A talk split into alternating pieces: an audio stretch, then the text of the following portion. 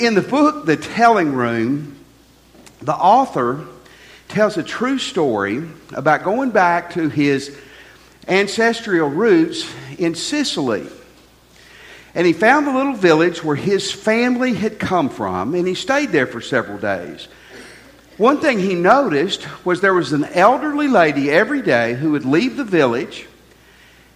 He described her as walking at the pace of a slow tortoise with her cane, walking. She'd walk out of the village and she would walk up the hill to where the village cemetery was. And she would stay and she would come back.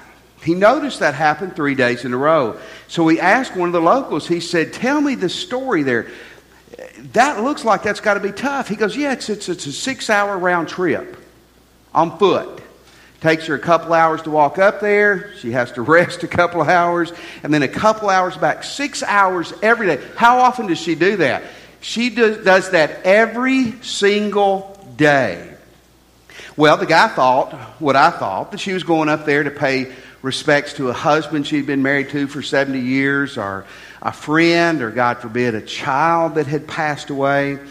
And the guy he was talking to said, Oh, no, no, that's not the reason she's going up there. He said, Well, why does she make a six hour trip by foot every day to the cemetery? She was going up there to spit on the grave of her lifelong enemy every single day. Are you bitter this morning? Are you an idiot and bitter this morning?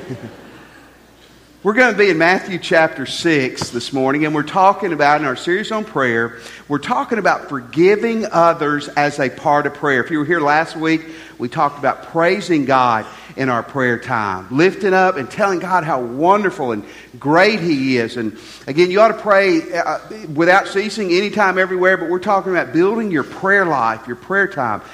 And after praising God, a often neglected part of prayer is this part about forgiving others in Matthew 6. And I want to begin with this. Forgiving others is a key, not the only key, but a key to answered prayers. Now I want to this is a silly question, but I want an answer. How many of you how many of you want God to hear you when you pray?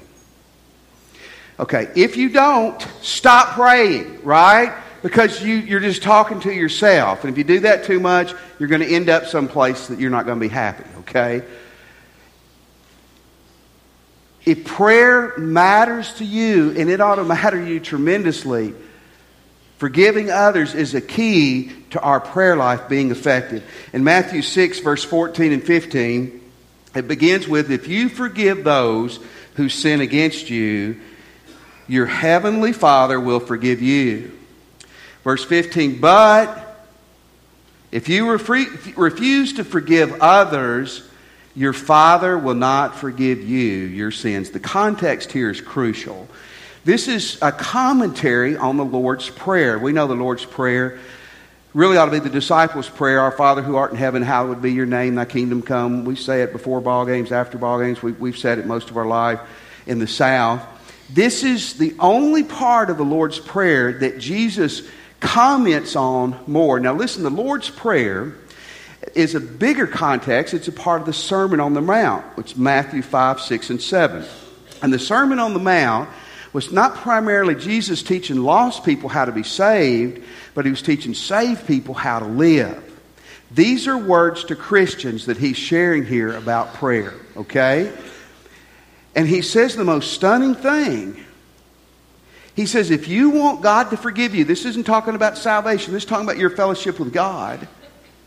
You've got to forgive others. In verse 12, it uses the word, and, and forgive us our sins. Listen to, to this. This is where he comments on in verse 14 and 15. As we have also, if, as we have, past tense, forgiven those who sin against us. Leave that up there if you would. In other words, what he's saying there is what we're, we're fixing to, to dive into is that we go to God and confess our sins. That's what we're going to preach on next Sunday about that part of prayer. But it's already assumed here that we have forgiven other people before we ask God to forgive us. In verse 12, remember the New Testament was written in Greek, and the word sin there, in some translations, it's translated as debt, which is a good translation. And we understand what a debt is. A debt is we owe somebody something. All of us have a debt to God. We owe God. We sin against God. But people have debts against us. They do us wrong. They owe us, whether it's money or, or love or kindness or whatever it is. It's interesting in verse 14, it says, and forgive us our sins. The word sin there is the word trespass. Do you know what the trespass means to violate someone's property or their things? You, you, see signs that say no trespassing on property. So if you cross over that fence, you are trespassing. And, and you can trespass unintentionally. You can, if you, especially if you're a hunter or a squirrel hunter or something, you can, you can go on other people's property where you shouldn't be. A lot of times you may not even know that you are. Or you can just hop the fence and go to someone's place where you're not supposed to be. And God's talking about spiritually and, and morally and ethically here. You trespass against people, and people trespass against you. People we're talking about them to us this morning, so I'll just focus on that. People go places in your life they're not supposed to go. They do things to you they're not supposed to do. They say things they shouldn't say. They treat you in ways that decent people don't treat other people. People cross into your stuff, don't they? Well, they do me, none of you, but they do. And it's tough. And then Jesus throws this little caveat here. He says, Hey, by the way, Christian, if you want me to forgive you, this is not salvation, this is fellowship. You want to stay in a right relationship with me, you've got to forgive others before I offer my pardon to you. Psalm 66 18 is a powerful verse. If I had not confessed the sin in my heart, the Lord would not have listened. You decide I'm not going to confess my sins. I'm not going to deal with the junk in my life. How presumptuous to think you can just go to God like He's Santa Claus. I said this a few weeks ago. Even Santa operates on the naughty and nice list. If you don't take any other note, write this down this morning. Prayer is done on God's terms, it's not done on your terms, it's not done on my terms. It's not done on some commentator's term or some fancy television evangelist's terms. It's done on God's terms. We have to pray on God's terms to be effective. God says sin that's not dealt with in our life interferes with our ability to pray. And the specific sin that's laid out in Matthew 6 14 and 15 is the sin of unforgiveness. Here's what's God saying You make a choice not to forgive other people, to hold on to your bitterness, you can do it. You, you have the freedom to do it. But you need to understand you're completely compromising your prayer life. Wow. I want you to think about that this morning. Years ago, I was in a church service. It was a little church. Everybody knew everybody. And a lady was asked to pray, and she prayed. It was a beautiful prayer. I mean, I went to school a long time, Bible preacher school, and I can't pray like that. I mean, it was pretty. It was like, wow, this is, that was really a nice prayer. But everybody in the room knew that it didn't hit the ceiling, and it was a low ceiling. Because she was one of the most bitter, unforgiving, troubled people that, that I have known, and everyone in the room knew about it.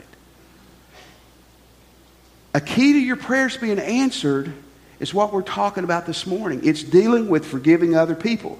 I want to read to you something. A preacher named Matthew Henry. Matthew Henry, eh, he's been dead 300 something years, but it's, it's funny how he starts this off. He said, Some of the modern commentaries, 1750, try to explain away Matthew 6, 14, and 15. And it is a great presumption of dangerous consequence for any of us to make light matter of what Jesus Christ has laid such a great stress upon. Amen, Matthew Henry. To water this down is to water down the words of Jesus Christ. If we want our prayers to be answered, one of the keys, one of the keys is dealing with the stuff in our heart towards other people. Now, here's something I think will help you. Let's answer some questions. First of all, what, what unforgiveness is not. Unforgiveness, let's see what it is. It's not.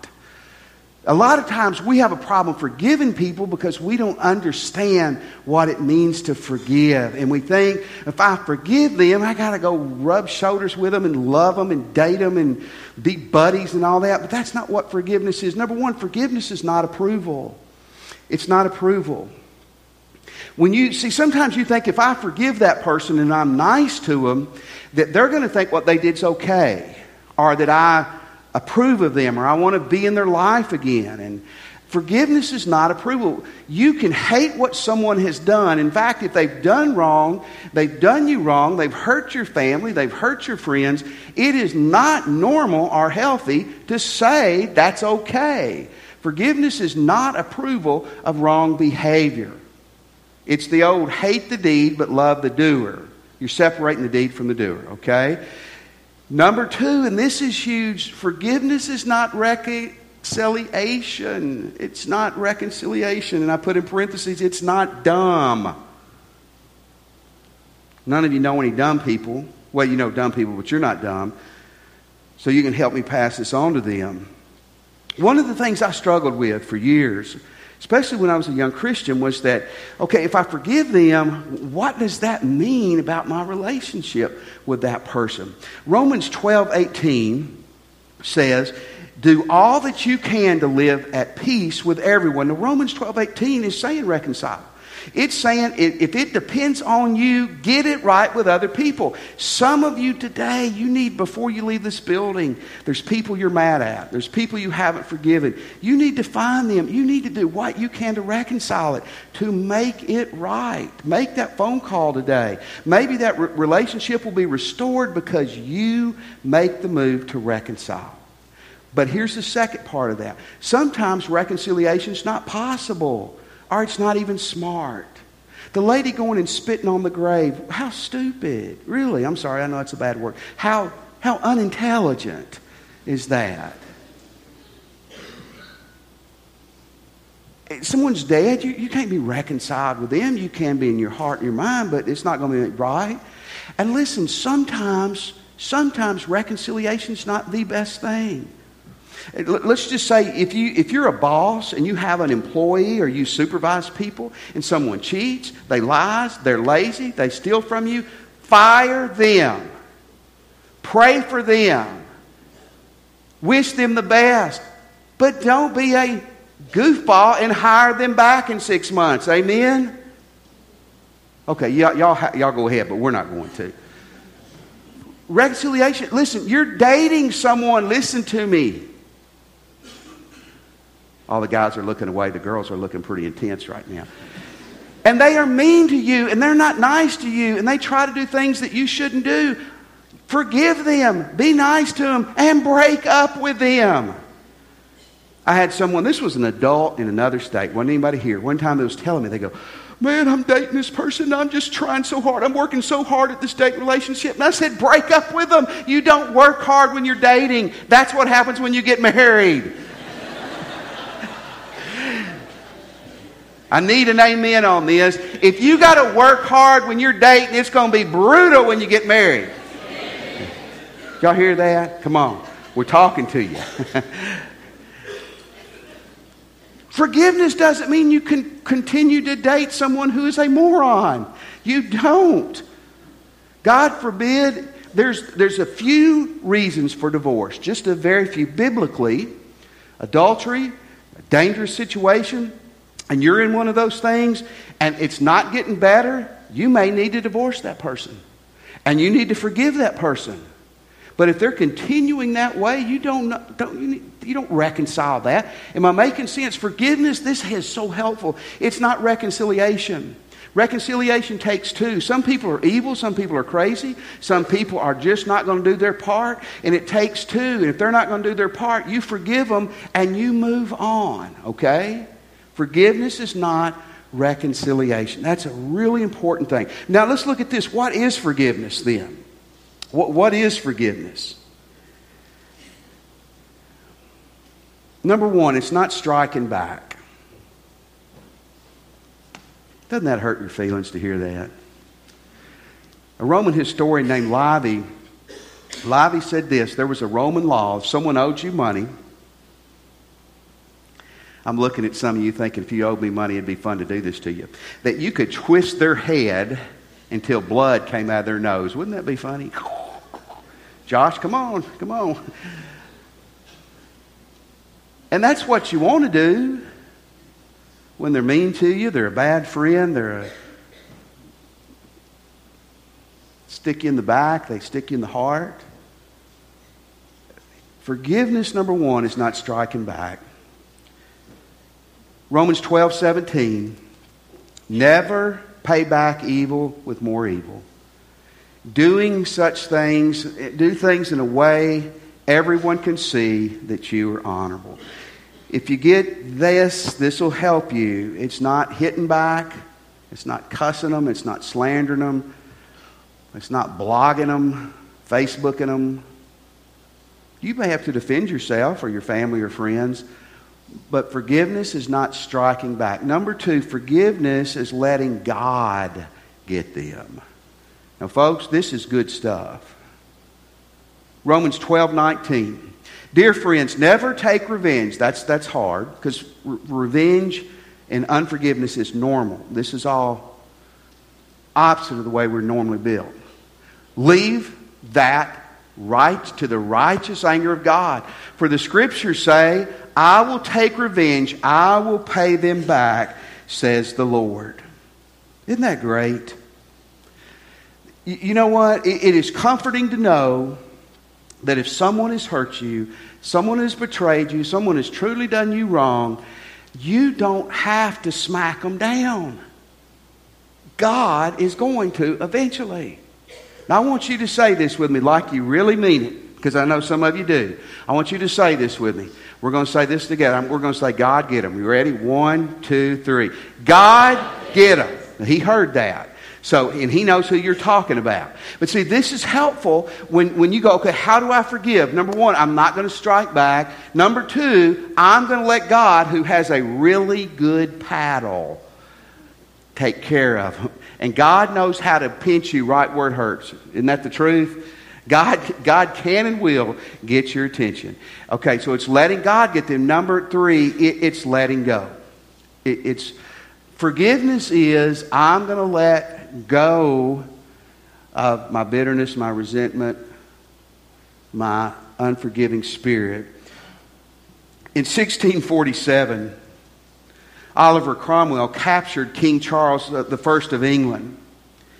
Charles was tried and he was sentenced to death and he was hanged on June the 30th, 1649. 59 men signed the death warrant. Be careful about signing death warrants, by the way. Eleven years later, the royalists regained the power and restored to the throne Charles's son. Immediately, Charles II set about to revenge his father's death. He ordered the 59 men arrested who had signed the death warrant for his father. 15 had already died. Undaunted, he had the 15 bodies dug up and those 15 corpses put on the gallows and hanged with those other people who had done that to his father 11 years earlier. At some point, you got to stop digging stuff up. Verse 14, it says, For if you forgive those who sin against you, literally, that biblical word there, forgive, means to send away. It means to dismiss it. It means to let it go. We're going to talk in just a second about how some ways we can pray and do that. Now, here's what, here's what I've heard my whole life I'll forgive them, but I'm not forgetting it. Well, okay, a couple of things. One, if you've got a normal mind, you cannot completely forget. That's part of that intelligence. You don't date or hang around with somebody who's not a good person. You learn your lesson and you move forward. So you can't completely forget, and you have to have wisdom in dealing with that person moving forward. But if, your if your idea is, well, I'll forgive, but I'm not letting it go, you're not forgiving. Forgiveness is the idea that I'm not going to hold that against them anymore. I'm going to let it go. So when we talk about biblical forgiveness, it's not striking back, it's letting God deal with them, and it's you and I choosing to let it go. Now, here's my big challenge for us this morning. This is the prayer part of it. All this, I think, helps with the prayer. Make forgiving God making forgiving others, excuse me, not God, a first and key part of your prayer life. I believe that you look at the biblical patterns of prayer, we begin, we praise God, we praise God, we honor God, and then I think if you take seriously the pattern we see in Scripture, the second thing we should do is we ought to deal with the junk that we're having with other people. Now, again, you can look at this this morning and you can water it down, or you can say, well, I don't know if I agree with that. I love what William Barclay, a New Testament scholar, said. He said, This is frightening. This passage is frightening because on it hinges how effective our prayer life is going to be. I agree with this. Psychology Today, several years ago, had an article on unforgiveness, and it said when you're bitter, it, it binds you, it destroys you, and it's futile. And I want to throw this in it ruins your prayer life. Ask yourself today is it worth praying and God not responding so I can just be bitter? Is it worth that for you? I'm telling you, it's not worth that for you. Several years ago in the newspaper Dear Abby article, someone wrote in about forgiveness and they, they said, Well, I could forgive this person if they would ask for it. Well, here's the weird thing God, God doesn't tell you and me to forgive them if they ask for it, He says, Forgive them. That's not even fair, is it?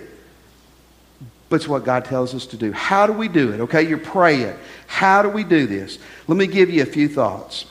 Number one, ask God to help you. Ask God to help you forgive them. This is God's will. Sometimes we're praying about stuff we don't know for sure if it is God's will. This is God's will. God honors this. When you say, God, help me forgive that person or this person, help me, God, to forgive them. God will honor that. I promise you. Number two, tell God that you're going to let them and you're going to let it go. As you're praying, you tell God, God, help me to do this. And God, I'm going to let that person, I'm going to let that, what they've done to me, I'm, with your help, God, I'm going to let it go. It's interesting, the, the New Testament Greek word for bitter, the root word of it that's found anywhere in the New Testament, if you translate it to the English, it would be our word pick, P I C. But it, it literally means to penetrate or to, to prick you. And, and, and, folks, that's what bitterness does. It pricks your heart, it pricks your mind, it, it keeps you awake at night, it, it, it, it just it ruins you. Pull the thorn out with the help of God, let it go. Let them go. That's what you're doing, you're trying to do in your prayer. Number three, change your mental picture of that person. If there's somebody you're bitter towards, you normally picture, picture them with horns and a pitchfork, right? Or a noose around their neck, or either they're in quicksand up to here, right? I mean, they're not going all the way under, they're just are concrete up to their neck as you pray, you've got to, you, you've got to, you've got to think about that person differently as you're trying to forgive them. And, and this goes right with this. You love them. Do you love them in your prayers? Yes, that's what you're, that's what you're trying to do. In, in Romans 12 20, it says, Instead, if your enemies are hungry, feed them. If they're thirsty, give them something to drink. In doing this, you will heap burning coals of shame on their heads. Now, listen, when the Bible talks about loving your enemies, it's not talking about gooey, gooey love. New Testament, there was a brotherly love.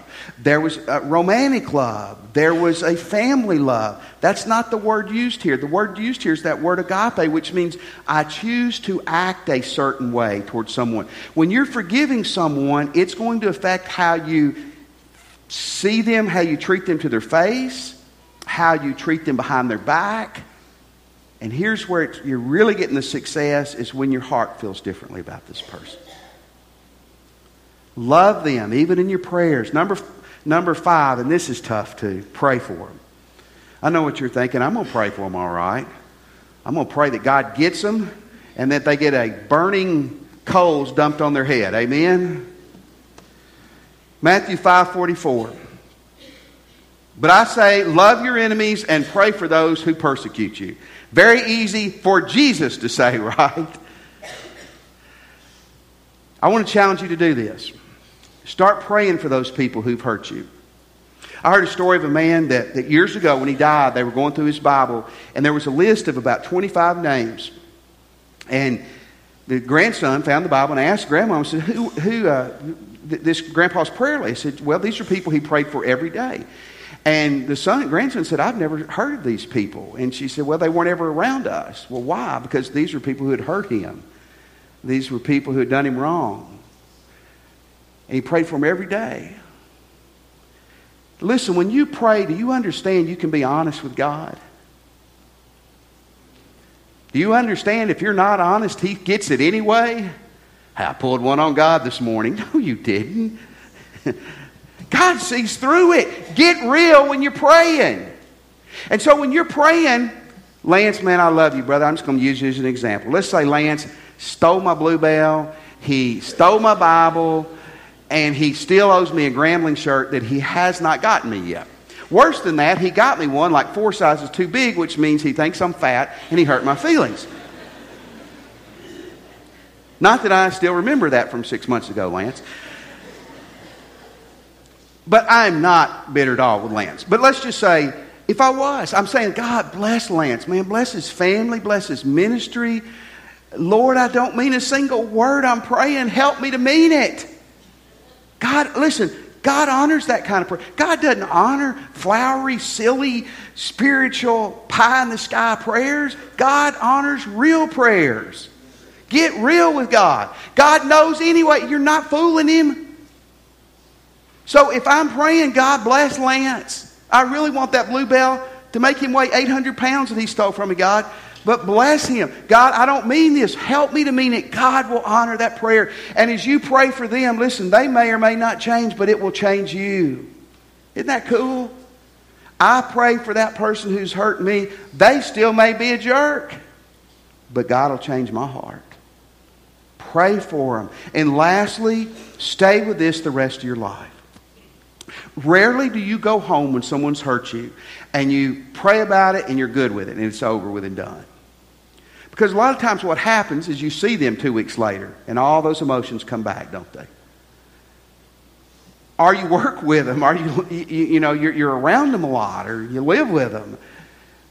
I, I shared this at our prayer at Lord's Supper service a few weeks ago. A friend of mine, a minister in Texas, he, he was in a church, and they, the church had a lot of problems, and he really kind of got done wrong. And I mean, he's doing great. He, he landed on his feet real well.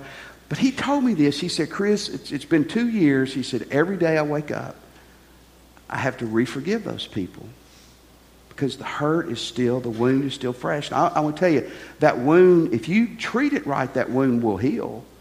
But it may not heal tomorrow. It may not heal in six months. It may take some time. So, yes, I can genuinely forgive someone and, and tomorrow have to go through that process all again. That's normal. That's normal. Make a commitment that this is going to be the way you pray the rest of your life. Because I'm going to tell you, until you get to heaven, you're going to have problems with people. You just are.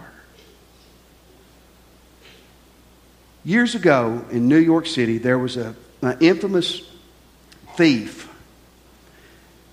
And they didn't know who he was, but the police were able to determine it was the same person, and he was breaking in to high dollar homes on Long Island robbing lots of people, getting away with it.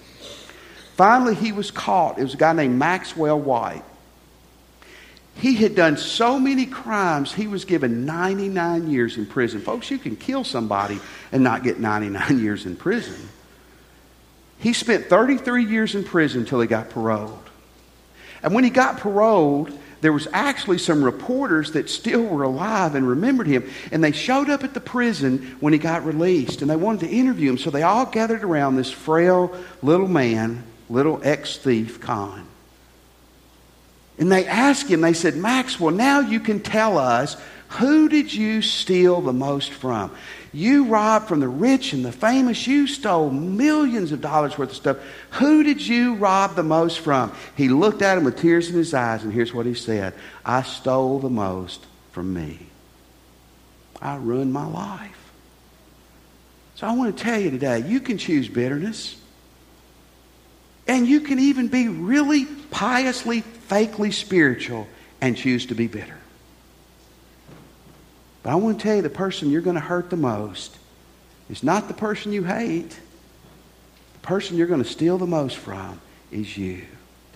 And I want to ask you one more time is it worth holding on to that bitterness to lose your prayer life? And I say to you, it's not. Let's pray.